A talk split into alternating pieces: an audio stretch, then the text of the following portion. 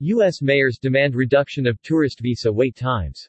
A bipartisan group of 44 mayors and officials representing American cities and counties came together to send Secretary of State Antony Blinken a letter urging immediate action to reduce visitor visa interview wait times, which persistently remain above 400 days for would-be travelers from key international inbound markets. The joint letter states, as a lingering result of the pandemic's peak, a severe backlog in the processing of U.S. visitor visas is now delaying, in some instances well over a year, the visitation of foreign travelers from key markets who provide much-needed economic and diplomatic benefits to the nation. Among the letter signees are mayors of New York, Chicago, Phoenix, Philadelphia, Dallas, Las Vegas, Charlotte, San Francisco, Seattle, Nashville, New Orleans and Orlando. In addition, the mayors of Houston, Miami and Ontario, CA, and a Madera County, California, supervisor submitted individual letters to Sec. Blinken. Los Angeles City Council also passed a motion recommending federal policy changes to reduce visitor visa interview wait times. The State Department has taken helpful steps recently, such as opening consulates some Saturdays for additional visa processing and waiving interview for low-risk renewals, but much more work is needed. The mayors pointed to four recommendations to accelerate visitor visa processing.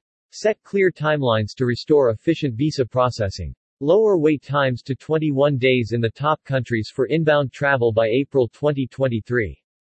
By September 30, 2023, reinstate the executive order to provide interview appointments for 80% of non-immigrant visa applicants within 21 days or less.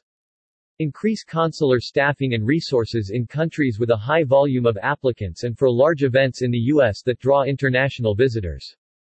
Extend interview waivers for non-immigrant visa renewals and apply waivers more broadly to renewal applicants who are considered low risk through 2024. Visa processing delays are detrimental to restoring the inbound travel sector and the broader U.S. economic recovery. In 2019, 43% of international visitors, and $120 billion in spending, came from countries where a visa is required to enter the U.S. New economic analysis from the U.S. Travel Association estimates a loss in 2023 of 2.6 million visitors and $7 billion in spending due to likely international travelers' inability to secure a visitor visa. The group added that increased federal attention to this issue is not only good for the U.S. economy and workforce, but also for our public diplomacy. When millions of travelers from around the world safely visit the United States, they return home with countless stories of the experiences that only America can provide.